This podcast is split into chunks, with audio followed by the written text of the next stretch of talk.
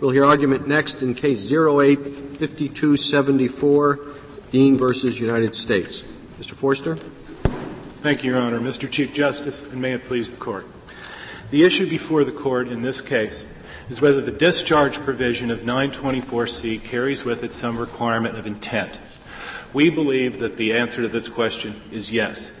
And to that end, we will cite to the, legis- to the text of the statute itself, as well as the history involved, the presumption of mens rea that is inherent in all statutes such as this, that this Court's case law has been clear on, as well as the principle of the rule of lenity if we get to that point, and if the Court deems that there is some type of ambiguity.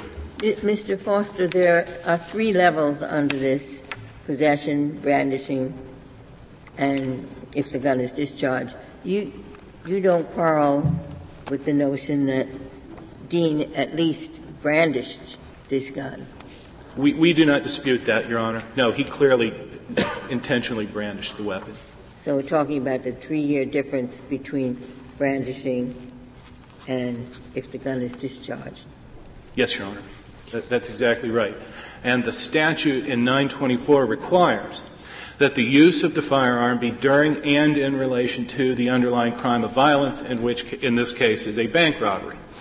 And we believe that the proper reading of the statute would require that the discharge also be done during and in relation to the underlying crime of violence. Otherwise, the statute simply would not make any sense. I think one of the stronger arguments against you is the use of the passive voice. It doesn't say anybody who discharges a firearm. It says a firearm is discharged. And that seems to me to take it away from the element of intent that you're trying to focus on. Your Honor, I think that it's a transitive verb the way it's used. By definition would have some object. Someone would have had to have discharged the weapon. And so I think that the court's cases on mens rea and so forth would continue to apply even given the way that the, that it's phrased in the statute. I don't think So you think it's different I don't remember the grammar too well. You think if firearm is discharged is different than firearm discharges. Is that your point? I'm not sure it would make a difference in this case, Your Honor, because I don't think there's any. I, I, think that by definition, the court would have to ask itself who discharged the weapon. I don't think you can just use the word discharge in, in a vacuum. It has to be during. Well, I'm not sure that's right. I mean, if, if in fact the uh, the bank robber uh, tries to flee and the security guard is forced uh, to use his firearm, increasing the danger to everybody else in the bank. I'm not sure the statute wouldn't cover that as well. Your Honor, I don't believe the statute would because the individual who would be charged with it would not himself had during or, or and in relation to the underlying crime of violence. But it doesn't say, it says if the gun is discharged. And I think on the government's reading it would cover the police officer who's trying to apprehend the robber and fires a gun. Yes, Your Honor. I think under the government's theory that would be true. But I think that would open up. Wait, excuse me. What? what uh, I guess I'm not following this. You say it would be true that if the blank, if the bank guard fires his own gun hmm. when when the bank robber is fleeing, that would come within this. No, Justice Scalia, not under our reading. I no, you say under the government's it would. I don't think it would under the government's either. Do you? You, you have to use or carry the firearm before it, before Section Two even applies. But it's the police officer who snatches the gun. Oh, that's different. Yeah, that's, that's different. So it's using the robber's gun, but by the police officer who is apprehending him. In other words, it, as I understand the government's view, it doesn't matter whether it's the police officer, it has to be the gun of the robber, but it doesn't matter whether it's the robber or the police officer who that's, discharges it. That's true, ma'am. And I guess it's also the government's view, and this is even weirder, that uh, it doesn't matter who brandishes the gun. So, so the, the, uh, uh, bank, the bank guard grabs the gun and brandishes the gun, and that also uh, uh, gets additional uh, time served for the, uh, for the bank robber. Doesn't seem fair. Your Honor, I don't believe that the, that the hypothetical of the guard waving the gun around, I don't think that would meet the definition of brandish the way 924 defines it. It has its very specific, what, what are the words that define what is brandishing? Justice Ginsburg, brandish is defined under the statute a couple of different ways. The, the dictionary definition of brandish, which is to grab something and wave it around, is certainly contained in that. But the definition goes further. The definition also says that if, if I, for example, make known that I have a gun, if I pass a note saying I have a gun, that would also be brandish under But the I, statute. I didn't think the government or anybody was reading the definition of brandishing to include the police officer. The way the government's brief, well, with regards to brandish, Your Honor, I don't know that the government goes that far. Well, it, they'd, they'd run into the problem, which is also a different problem for you, and that is the brandishing must be for the purposes of for the purpose of intimidating. Right. So that's probably going to eliminate the case in which the officer grabs the, the felon's gun. but the problem that it seems to me that it creates for you is uh, that brandish is specifically defined to have that particular intentional element.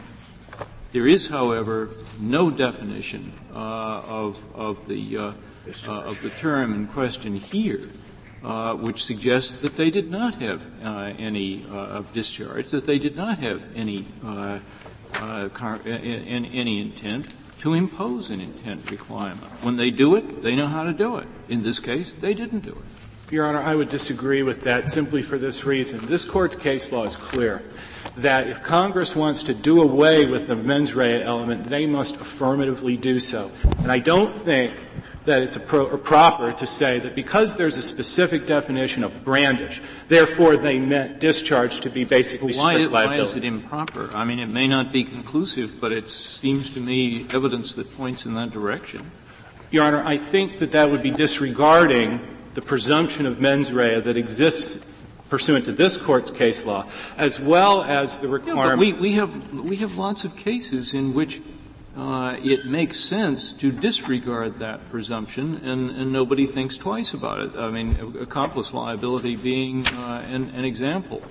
There, there are there are lots of state crimes uh, in in which it is dispensed with reckless driving, death resulting.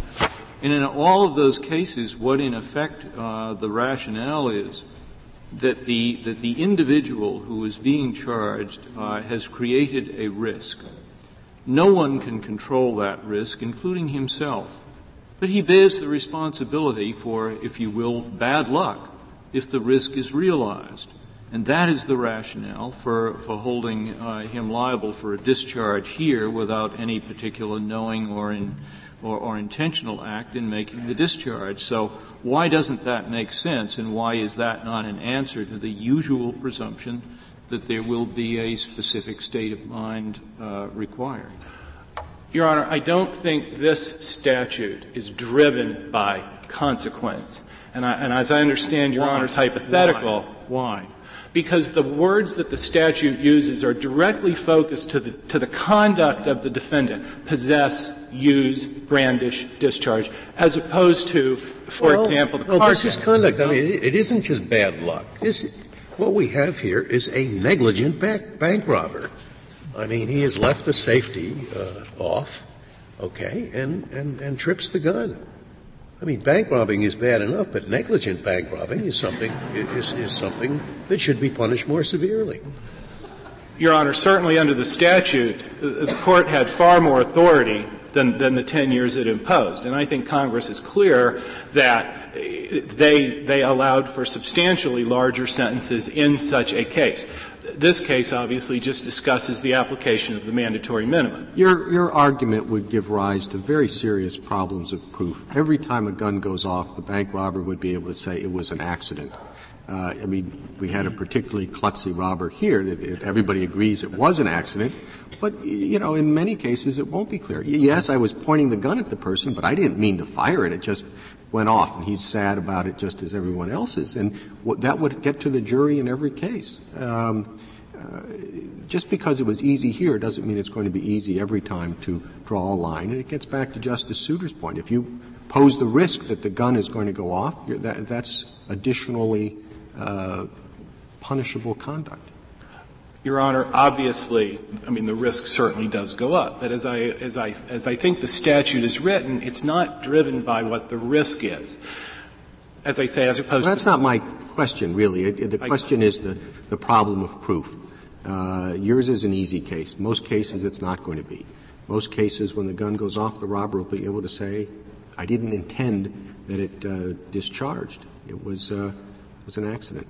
Your Honor, I don't believe a jury would be would make that decision because under this court's authority in Harris, that would be for the judge, and and obviously criminals would make these claims, and it would be Excuse me, that would be for, for the judge? Under this court's authority in Harris, Your Honor, brandish and discharge are not elements of the offense that must be indicted and proved to a jury. They are sentencing element or enhancements, if you will, that that would be up to the judge, and that's this court's Harris ruling. And doesn't that undermine your argument that, you, that, there's a presumption that a mens rea has to apply since this is just a sentencing element?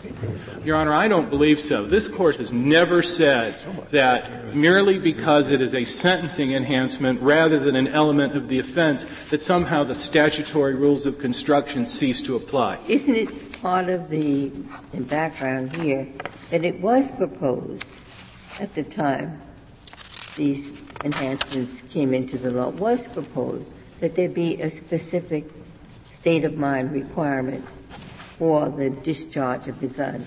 And that was not adopted. I didn't hear the, I'm sorry. I thought that part of the legislative history was that there were proposals. I mean, there's a rather sharp difference between possess, yes, you have to have a, a knowledge intent element. Brandishing, very clear for purposes of intimidation. Then discharge has no, it's just that the gun is discharged. Weren't there proposals to include something like what was included for the other two, that is, that there be an intent requirement? Your Honor, there were various drafts in the House and the Senate that, that specifically provided the intent requirement. The compromise that came out was basically a disagreement over the penalties.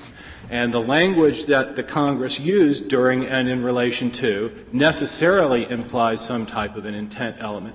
Um, I think the circuits are clear on that. It has to be knowing, otherwise it's not during and in relation to.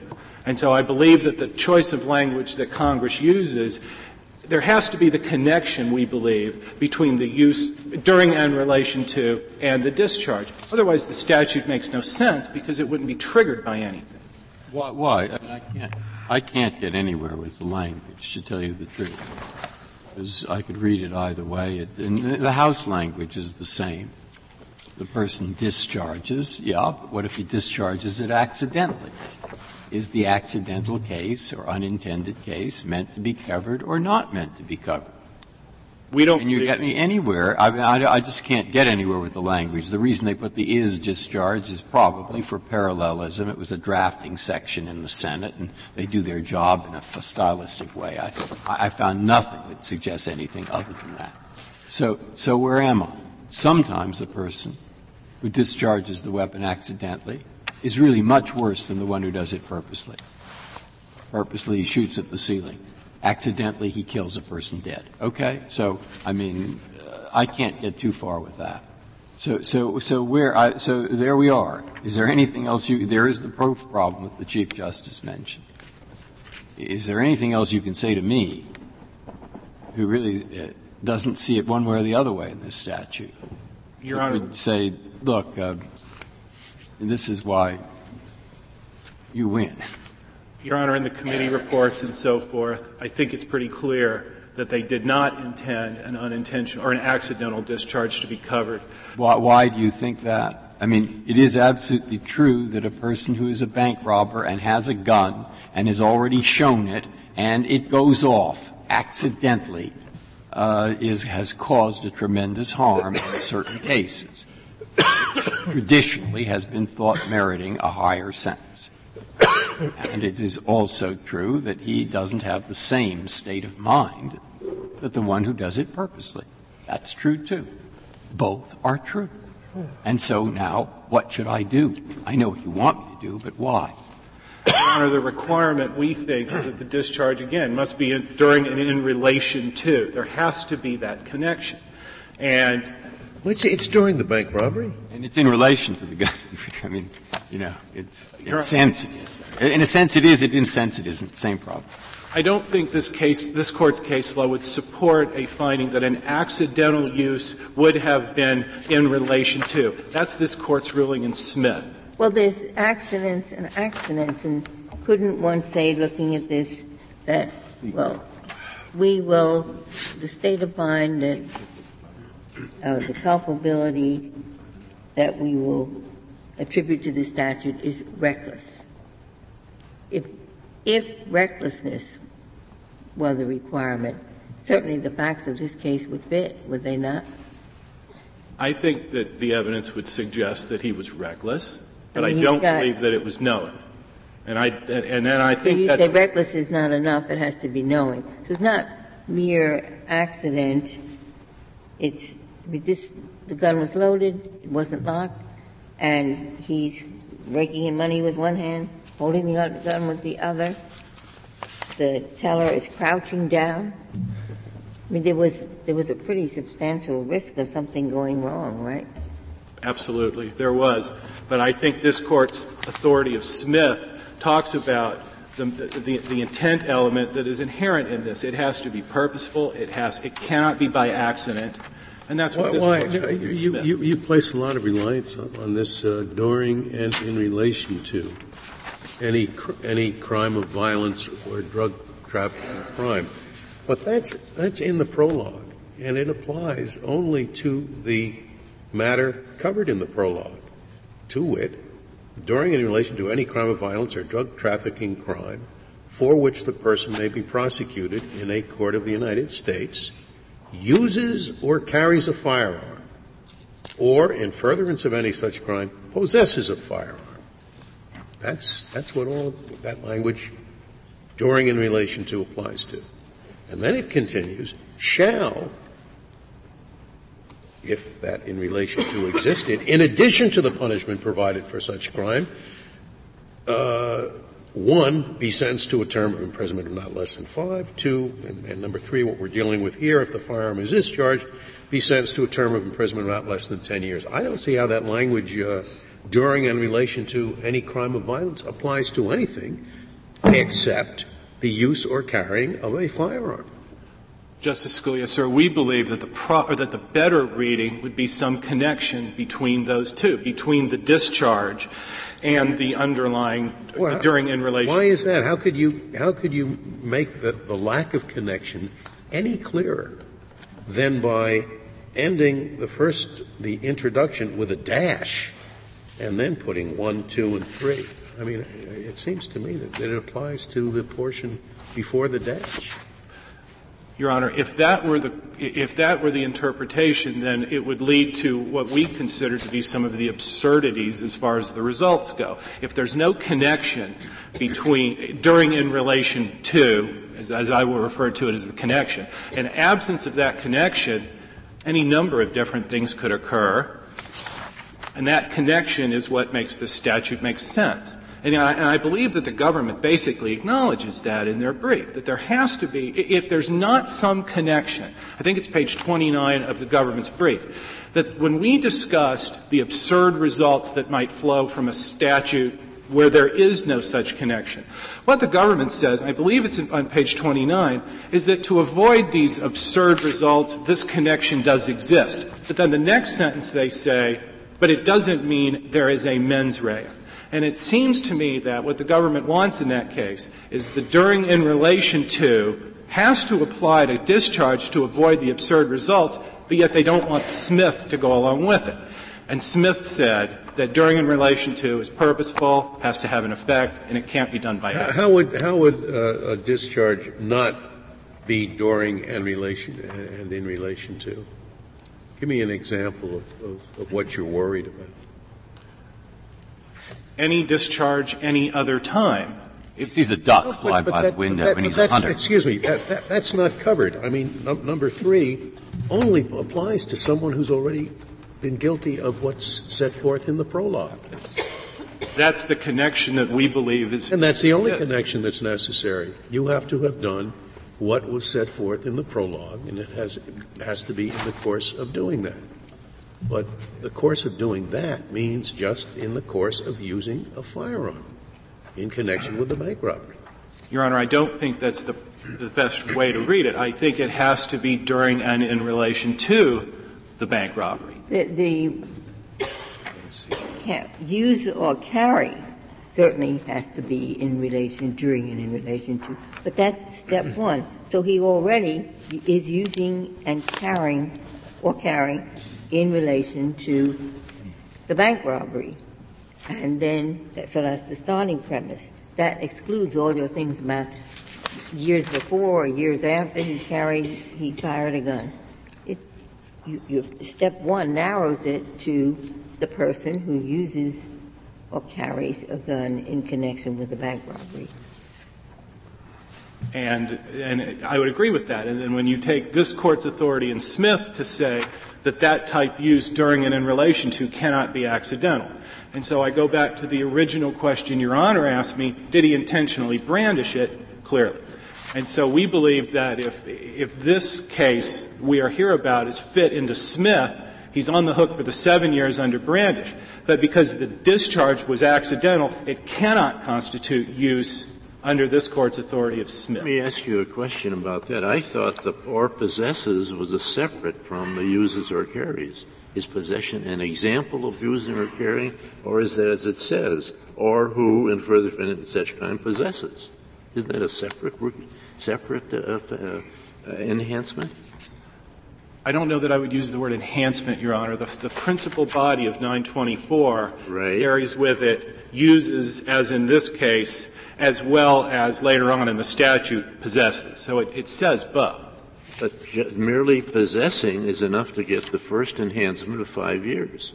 If it is in furtherance. or relation to. If it's the uses or carries doesn't, doesn't necessarily apply to the possession. They're, I believe under the reading of the statute, Your Honor, they're, they're separate. He could have been charged, arguably, with possession right. in furtherance of, but he wasn't. He was charged with using during and in relation to the underlying crime of violence.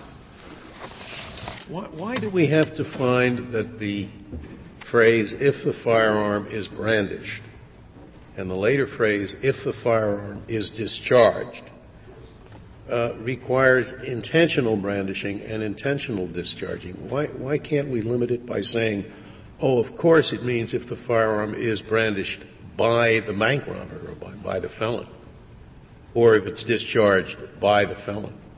But leaving it quite uh, uh, undetermined whether it has to be intentionally discharged or even intentionally brandished for that. Well, uh, the, the definition of brandishing, I guess, requires some intent to put another person in fear. Your Honor, I think you would then have to turn to this court's. Well, first of all, I think it's the best reading of the statute. It doesn't make sense any other way to say that you can have the gun discharged but not be during and in relation to the underlying crime of violence. It doesn't make sense. Second, I believe that this court's statutory rules of construction would say that if Congress wanted to do away with the mens rea element in this case, they would have had to have done so expressly. And we don't believe that they did. Now, every circuit that has discussed the requirement of during and in relation to has found a knowledge requirement that you can't not know the gun is there, for example. There has to be the knowledge requirement. And that this court's authority in Smith suggests or says clearly that it cannot be used accidentally. So now the question becomes this. If the court decides that during, that the discharge must be during and in relation to, and when the court does that, it takes its own authority in Smith to say that it has to be purposeful, it has to have the effect of, of, of the commission of the crime. Now is, would the use in this case be subject to Smith? And Smith was clear that accidental discharge simply, or accidental use rather, it didn't talk about discharge exactly, but that accidental use would never be. Because well, it, you say there's this background principle that there has to be a state of mind element. And we can accept that that's a general principle. But here we have a provision that does require a state of mind, specifically requires a state of mind for the possession, for the brandishing, intent to intimidate, But here is this other one that suddenly doesn't. So wouldn't the text of this statute say, no, for the third one, discharging a gun, they didn't mean to have any element because any element of mens rea because they had it in number one and two, and three leaves it out.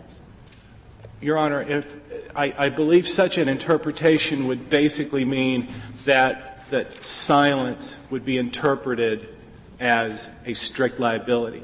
That silence with regards to the specific intent requirement would mean that Congress meant that no intent was necessary, and that's simply never what these cases from this Court have held. There's the presumption that Congress operates against, and if they wish to eliminate the mens rea element, they must do so expressly, and we simply do not believe that it, that it happened in this case.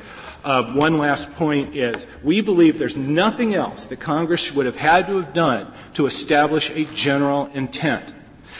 And if that's true, then I think the very least that could be said about our interpretation is that it would be a reasonable one, in which case lenity pr- principles would then come into play. Mr. Chief Justice, if there's no other questions, I would like to reserve the remainder of my time. Thank you, counsel. Thank you. Ms. Maynard. Mr. Chief Justice, and may it please the Court. By its terms, the sentencing factor in Section 924C1A3 contains no mens rea requirement. Rather, it requires a certain fact to be present in the course of the Section 924C offense, namely that the firearm is discharged. Does it, does it require that the discharge be during and in relation to the crime? I mean, suppose the bank robber uh, you know, he sees among, son of a gun, he sees among the customers the man that ran off with his wife a year ago. And he's, he's just overcome with, with anger and he, you know, he takes a shot at this, this guy. It's not in relation to the bank robbery. Would, would, would that discharge uh, be covered? As long as the discharge occurs while the 924C offense is going on, yeah. yes, Justice Scalia, it would, so. it would apply. The during in relation to language from the principal paragraph is part of the offense, but it does not carry down to the separate sentencing factors. What about uh, the, the, police come in uh, and say, drop it? Uh, he says, oh, my robbery's over. He drops it and it goes off. That case might present a question about whether or not, once he drops it in compliance with the lawful order to do so, he is still committing the Section 924C offense. If the Section 924C offense is deemed to be over at that point, then no, the firearm would not have, the, pre, the fact would not have been present while the course of the Section 924 Right, so that's the line between is it going, but, but assuming the offense is, the bank robbery is still going on, like he's got Confederates gathering up the money or something, it, it, does that fall under your theory of that the gun is discharged? I, I as, in, in our, under our theory, the there must be a temporal connection between the offense that for which the defendant is being sentenced, which is the section 924C offense, the using or carrying the firearm during in relation to the bank robbery in your hypothetical, or possessing it in furtherance of the bank robbery in your hypothetical. If one concluded that because the bank robbery continued, even though he was no longer using or carrying the firearm or no longer possessing it, that the 924C offense also continued, and the firearm discharges when he drops it, then yes, the firearm is discharged while the Section 924C offenses ongoing, and yes, the mandatory minimum would apply. But, but that hypothetical presents questions about the, the beginning and end of the Section 924C itself, not questions about whether or not the discharge was intentional or accidental. Do you think that, uh, regardless of whether it's uh, intentional or accidental, do you think that he has to discharge it? Or that he has to brandish it? It is, it is the passive voice. Does it mean if anybody discharges it or brandishes it? Two, at least two points about that, Your Honor. Um, the passive voice makes clear that Congress cared about the fact of a discharge, that Congress was indifferent as to who discharged the weapon. Because the is brandished is also um, stated in the passive voice, we think Congress was also indifferent as to who brandished the firearm, although there is a separate provision giving content to what it means to brandish, and brandish must be done in order to intimidate. So, but if a Confederate, for example, grabs it out of his hand and brandishes, and brandishes it in order to intimidate the victims in the bank, then yes, both of them would be subject to the brand, to the brandishing enhancement. And even if one thought that the language in the, in the sentencing factor, if the firearm is discharged, applied only to the defendant's conduct, which that's not our position, and we think that clearly it clearly encompasses others.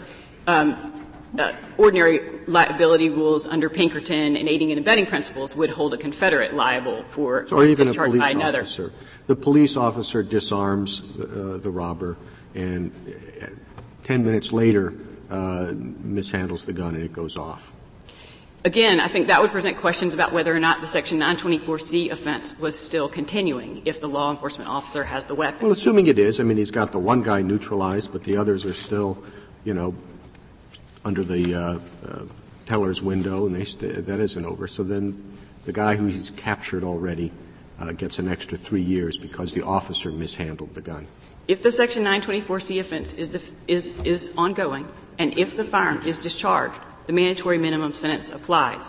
One might conclude that if third parties take the weapon and discharge it, and by the way, I, I do believe these are purely hypotheticals, they point to no case where that's actually been the case. But well, there probably aren't a lot of cases where the bank robbers are such klutzes that they're fumbling with the gun and it goes off either. Um, that's true. There may not be very many uh, accidental discharges, but there's no reason to believe Congress wanted courts to engage in the inquiry about whether or not the defendant accidentally discharged the weapon. If this court were to, her, to hold that accident, accidental discharges are not covered by the sentencing factor, I think that we would see more claims of accidental discharge. I interrupted your answer. About the third, if one's concerned about the actions of third parties who are not Confederates in any way taking the weapon, and we do believe it does, under the statute's language, need to be the firearm that is the basis of the Section 924C offense and not someone else's firearm. But if, if uh, in other words, not the security guard's firearm. If the firearm is discharged by third parties causes you concern, one could conclude that that is not the manner in which the defendant committed the offense. Um, and this court's decision in Harris described this type of sentencing factor, these very sentencing factors, as the kind of factor that one looks at is a fact present in the manner in which the defendant committed the offense. And so one might conclude that if the law enforcement officer disarms the robber and then later discharges the weapon, that that fact of a discharge is not part of the manner in which the defendant committed the offense. We don't think that's compelled by the link. It would be the same, you would give the same answer if the teller grabbed the gun from the robber and it went off. If the teller grabs the gun from the, from the robber and it discharges, as long as the Section 924C offense is continuing, then the firearm but is discharged. But, but you, your alternate position would apply to the teller as well as the police officer.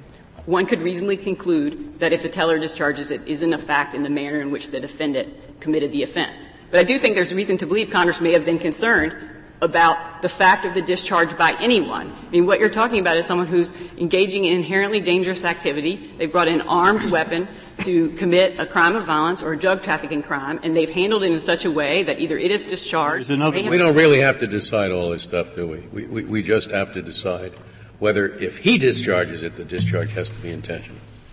There's no question here, Your Honor, but that it was the robber that discharged the weapon. And in fact, uh, the petitioner testified that I pulled the trigger when I was switching the gun from one hand to the other. But it's also uncontested that it was accidental, I think. We have not challenged that, that it was accidental, but I think it, What do you say to your opponent's argument? I don't know if it's right or not, that there's sort of a background rule that generally we assume when Congress prohibits conduct, it means intentional conduct. And normally, if they don't mean that, they make it rather clear in the statute. Is that a correct, is his background principle correct? I don't think so, Justice Stevens, with respect to sentencing factors. I think there's no case in which this court has indicated and no common law What's principle. the difference between a sentencing factor that adds five years to a sentence and an element of the crime? There are a lot of us who think that you've read Harris and Apprendi. You know there's that there's some debate about whether that really makes all that much difference. Well, in Harris, which was in which this court was interpreting these very sentencing factors here, the court note, noted that let, let me rephrase the yes. question. If it were an element of the crime, would you then agree with his background rule? No, Your Honor. Uh, because if it were an element. And the fact that the sentencing factor an element really isn't significant. I think it might be a harder case for us if it were an element of the crime, but it wouldn't be an element that would be necessary. But why would it be a harder case for you? Why would it be a harder case for us? Because if it were hard, if it were an element of the crime, then it would be an, an aggravated offense, and then one could debate whether or not the, but the, in that situation, would there be a background rule that we normally think Congress intends to punish intentional conduct? I think there's a background rule with respect to the def- definition of criminal offenses that Congress intends some mens so rea. really then are relying upon the difference between an element of the crime and a sentencing factor. Not, no, Your Honor, not in this way, because it, it, would, it would be a more difficult case for, case for us, I concede, but you would still be talking about somebody who was engaged in wrongful conduct. There would be no danger I mean, one of the reasons the court assumes a mens rea requirement or reads in a mens rea requirement when one's not there is because of the fear of capturing innocent conduct. But what you would be talking about is someone who has taken a loaded weapon to commit a crime of violence or a drug trafficking crime and used it during in relation to that crime or to possessed it in furtherance of that crime and is already guilty. They are engaged and in it's guilty. entirely fortuitous. You have two bank robbers. They both do exactly the same thing. In one case, the gun goes off, in the other, it doesn't. Um, does that does it seem to does it seem fair to add three years onto the sentence uh, of the one whose gun happens to go off, but not on the uh, sentence of the one whose doesn't? They've both engaged in inherently dangerous activities. Yeah, they both did. That's my point. They both right. did exactly the same thing. And it's common in the criminal law to hold criminals responsible for their unintended consequences of their criminal acts. And that's if, the, if, in your hypothetical, it wouldn't be unusual at all to hold someone liable for the accidental discharge when they've taken the loaded weapon to commit a violent crime, here a bank robbery, and that handled it in such a way that it goes off. It's completely reasonable for Congress to conclude. You get three extra years for having bad luck. Well, no. Well, just to be clear, they're both subject to life imprisonment for taking the gun and committing and, and using it to commit the bank robbery. So it's not tacking on three years, it's increasing the minimum. And that is a significant difference, Justice Stevens, that this Court has recognized on, with respect to these various factors in Harris itself. That the, um, whether or not there was a discharge. Well, is this guy likely to get life? For a bank robbery, the gun accidentally goes off? I don't know whether it's his first offense or not. As a practical matter, no, Your Honor. However, had the accidental discharge caused a death, then he would have committed a more serious offense, um, and that may have been the penalty. The, the, the, point is that one is often subject to higher penalties than one might have expected by the unintended consequences of one's criminal would act. You, what would you think, to go back to Justice Stevens' question? I would start with the assumption that normally, not always, where you have a criminal statute and the crime has elements that Congress intends that the elements be carried out with a guilty state of mind. I'd start with that assumption. Then I would agree with you that sentencing is different, and the reason that it's different is because sentencing often goes up or down depending upon whether the harm that is foreseen does or does not occur, irrespective of the state of mind. So we couldn't apply that normal background rule, in my view. I think that's correct, Your Honor, and that's now, our view. Not having done that, I wonder if the background rule should come into play once again, where a mandatory minimum sentence is at stake, for the reason that if the harm eventuates, there are many ways in which the sentence will go up. If this person had been killed, for example, becomes a murder in the course of a felony I mean, there are all kinds of other statutes that can aggravate the felony. And if you don't apply the mandatory minimum, the judge still can give him the higher sentence if he warrants it. But if you apply the mandatory minimum where the judge wouldn't go up, the only impact that has is to take people who the judge and others think fall into the minimal category of bad behavior plus consequences and force them to have a higher sentence. Now that would be a rationale for a rule of lenity in mandatory minimum sentencing matters. But that would be a reconceptualization of the rule of lenity, yes, it would. Breyer. It would. And one, it would be a peculiar, I mean, as you said for this court, in, in Muscarello, the rule of lenity has never been a rule that, where the defendant always prevails. And it would be an odd notion to have a more muscular rule of lenity in the sentencing enhancement context than you have with respect to the crime itself. Um, the, the whole point of having the mandatory minimum is to take away discretion from judges. What, and the language of the statute here, in our view, is clear. It says if the firearm is discharged, and I think that it's the present tense that gets you the, the, the temporal connection to the crime here. If it is discharged while you are using or carrying it or possessing it in the offense in the principal paragraph, Congress wanted you to have 10 years. No, I can't, I can't, the trouble, I can't find anything in the history of this that really says why they use is discharge or used it as opposed to discharges. And I, I find those very metaphysical, those arguments, unless I, I can see a, either something in the history or some functional consideration. Well, in, in the blue brief, they lay out the House's final version, and we have the House's final version in one of our footnotes, and then they lay out the Senate's final version. And one important distinction, Justice Breyer, between those two versions is that the House's version would have made it active voice, but not only active, but it would have been amenable to the argument that during in relation to modifies discharges because the structure was different. But the House would have set the penalty for a discharge at 20 years. Okay? That's, you can infer from that that the House thought an intentional discharge should subject you to 20 years. The Senate's version, which put it in the passive voice, said if the firearm is discharged and set a mandatory minimum of 10 years. And I think you can infer from that, Justice Breyer, and the, the, the current structure allows what you're positing, which is more culpable defendants who intend to discharge the firearm, to receive a higher sentence. And one could infer, I think, that the House thinks that should be 20 years. So I think the, the current structure does allow judges to take into consideration. It just sets the floor. And Congress is entitled to do that, and I think they have clearly done that. And then to take out of the realm of debate whether or not the defendant intended to discharge the firearm or didn't mean to discharge the firearm. The, I would like to, to say one factual point, which is in the, in the indictment, um, petitioner actually was charged with user carry, and Justice Stevens, if I could explain, the user carry during in relation to is one prong, one way in which to commit the principal offense. Possessing in furtherance is another way to commit the principal offense. The user carry is not modified by in possession furtherance of, and possess is not modified by during in relation to, which is another reason it makes no sense to, to trail the during in relation to down to the generally applicable sentencing factors. Is there a difference, a practical difference between the two formulations? It, I, the legislative, well, the words are obviously different. The text is different, and the legislative history suggests that Congress wanted a beefed up in relation to requirement for possession in order to make sure that um, incidental possession during, you know, incidental possession while one was also committing a crime wasn't uh, captured. So the in furtherance of. What you're saying, to make sure I understand, is that the in relation to language modifies both use and possession. No, sir.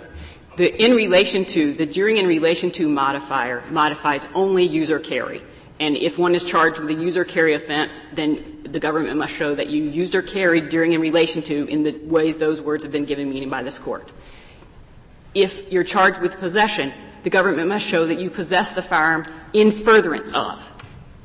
Now, the, the, the in furtherance of and the in relation to prong have been given similar meanings by the courts, although generally it's thought that the in furtherance of, like I say, is sort of beefed up in relation to requirement, requires a little carries. What about carries? Is the uh, if a person is carrying a gun in his pocket and he doesn't know it, which could happen, uh, does that fall within carries or not? He would be carrying, Justice Breyer. Is he guilty in the first? We know? I, he would be car- uh, if I can just, he would be carrying, and if he was also committing crime, he would be carrying, carrying. If he was also committing crime of violence, he would be carrying it during the crime of violence. Yes. But under this court's decision in Smith, if it were um, uh, carrying has to be, although the statute doesn't say it, Smith says the carrying has to be in relation to the crime. The statute does say carrying has to be in relation. It does. I thought it yes. said who in furtherance of any such crime possesses a firearm. I'm sorry, I thought you were asking me a carry hypothetical. If you're asking no, me a possession hypothetical. No, it's a, it's a carrying. Okay. My Mine here says the per, whoever, blah, blah, blah, for which the person may be prosecuted uses or carries a firearm, or who, in furtherance of any such crime, possesses a firearm. So I thought that the in furtherance does not modify carry. It, it doesn't. You're okay. right. Okay. I'm so sorry, now, what happens if the person has the fire? He's carrying the firearm in his pocket and doesn't know. He picked it up from the tailor, and uh, uh, Now, is, is there an intent requirement there? Do we know? Did Smith talk about that? Do we know? Uh, the, I mean, is there, you know, a state of mind requirement? It's hard to see how one could meet the, this court's definition in Smith. So I look at for, for in relation to which was to have Smith says in relation to, and so the carrying has to be in relation to. And since the carrying has to be in relation to, the underlying that pretty much uh, uh, covers the state of mind. The carry has to be unre- in relation to the underlying drug crime or crime of violence. This court gave content to in relation to in Smith to mean have some purpose or effect facilitate or further the underlying crime not be by accident or coincidence. Uh, the gist of petitioner's argument here is they want to read that accident or coincidence language down to modify discharge. And structurally, that, that just doesn't work. And if, if I can make one more point about why it's clear it isn't that, which is that the, the in possession and furtherance of uh, requirement I mean, one of the things they say in response to our argument is that we're willing to put a temporal limitation on the sentencing factors but not a in relation to. May I just be sure I understand your position? During in relation to modifies the first words that follow. In furtherance to modifies possession. Now, do either in relation to or in furtherance to modify the three subsequent subparagraphs? Definitely not. No. So neither of them applies to. So it doesn't have to be in furtherance of or in relation to. The the sentencing factors are set out separately, and, and you don't get not, to them. None of the sentencing factors require that that factor be in either in relation to the crime or in furtherance of the crime. It could be you're just walking down the street, you happen to have a gun. Well, you have to be guilty of the principal offense, Justice Stevens, before you get to the sentencing factors. So you have to have either. The sentencing factor need not be in relation to the crime nor in furtherance of the crime. Right. The, the sentencing during the crime has to be during, and but the but it's not because the word during appears in the principal offense, which is how they would have our argument be. The, the it has to, the sentencing factor has to occur. First, you have to commit the principal. Let me back up. You have to commit the principal offense. So you've used or why does it have to be during if it doesn't in the statute? It has to be during for three reasons. One, the, the, the, language of the sentencing factor says if the firearm is discharged, it's in the present tense. So the present tense of the is discharged language, it has to be while you're using, carrying, uses, carries, or possesses is also in the active. The is discharged has to happen while you're using, carrying, or possessing. That takes out hypotheticals about, well, it was discharged at the factory before I bought it, and law enforcement discharged it well after they took it from me to test the ballistics on it. Those aren't covered because it's not just is discharged while you're using, carrying, or possessing. Secondly, this court in Harris recognized that these are the types of sentencing factors that one considers when deciding whether a certain fact is present in the manner in which an offense is committed. So the fact has to be present in the commission of offense. That's just the way this type of sentencing factor operates, and the court so interpreted these particular sentencing factors in Harris.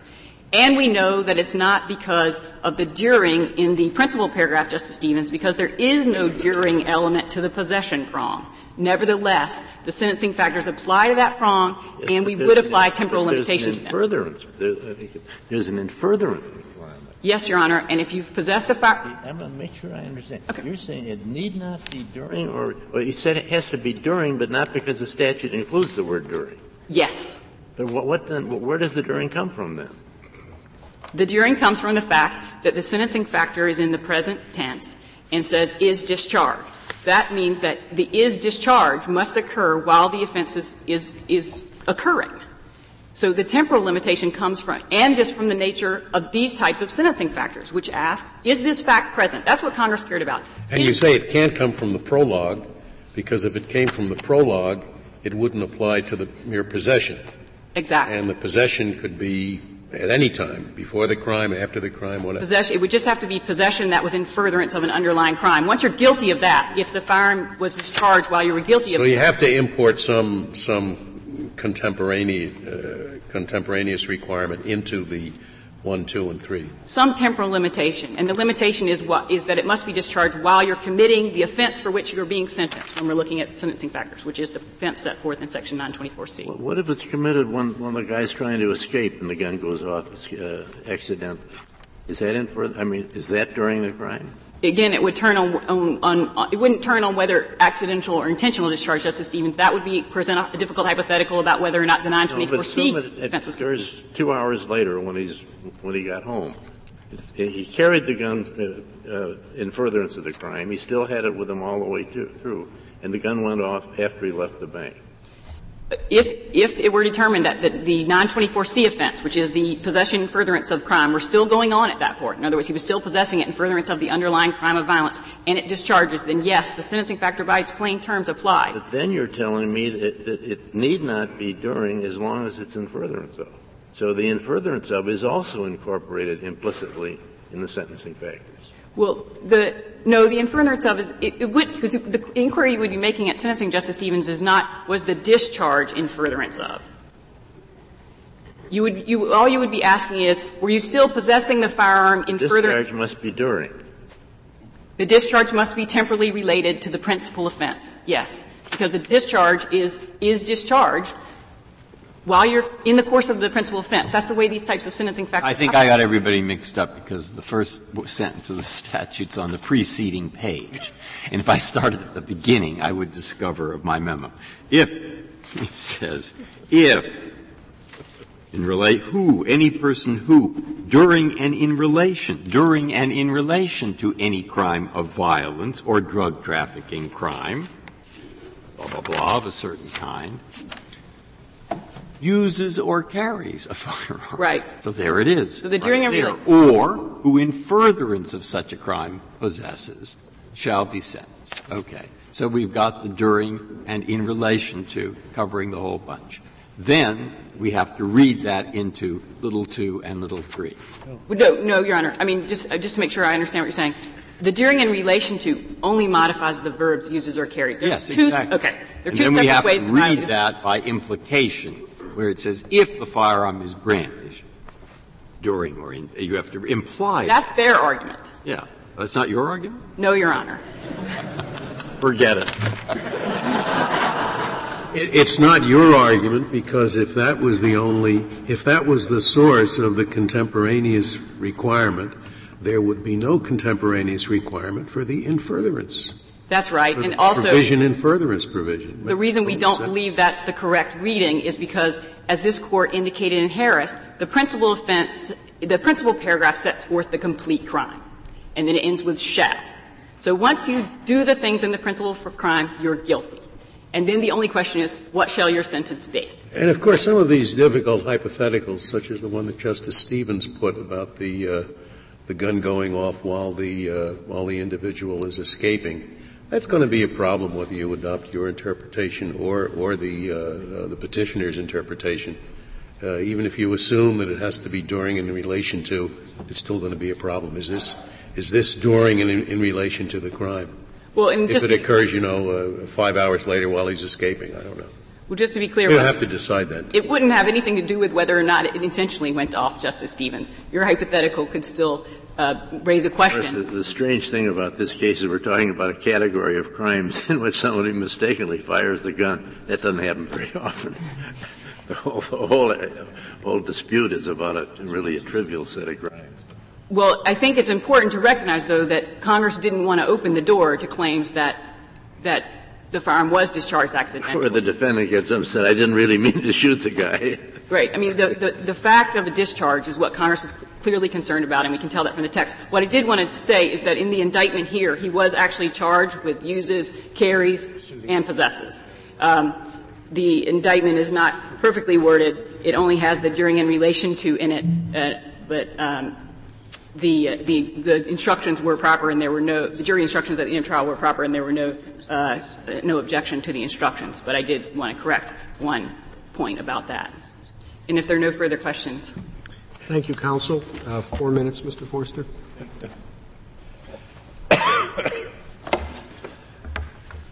This court in U.S. Gypsum was very clear when it said that far more than the simple omission of the appropriate phrase of a statutory definition is necessary to justify dispensing with the intent requirement. And our argument is simply this. Merely because this might be a sentencing enhancement rather than an element of the offense, this court has never said that the normal rules of statutory construction cease to apply under those circumstances which means that the mens rea presumption is appropriate in this case. And just like this court said in the, in the passage I just cited, if Congress wants to dispense with that requirement, They must do so clearly, and they simply did not do that in this case. If they wanted to do that, they could insert the words intentionally or unintentionally discharge, in which case that would be clear. And that simply is not the way this statute reads. The best reading of the statute, I believe, and this is what Your Honor was headed toward, is to read the discharge to require during and in relation to. I just think that's the best way. Does that help you?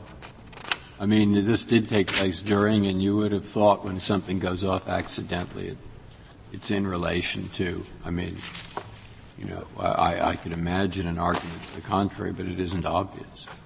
But, Your Honor, it's, when it's just as it, they, they, they have during, in relation to, and in furtherance of. So they're in furtherance of doesn't carry over. The first two do.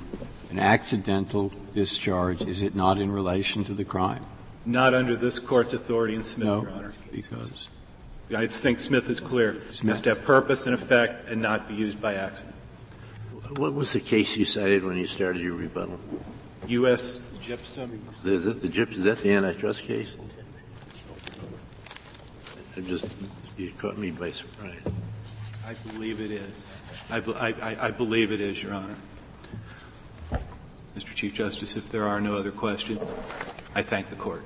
Thank you, counsel. The case is submitted.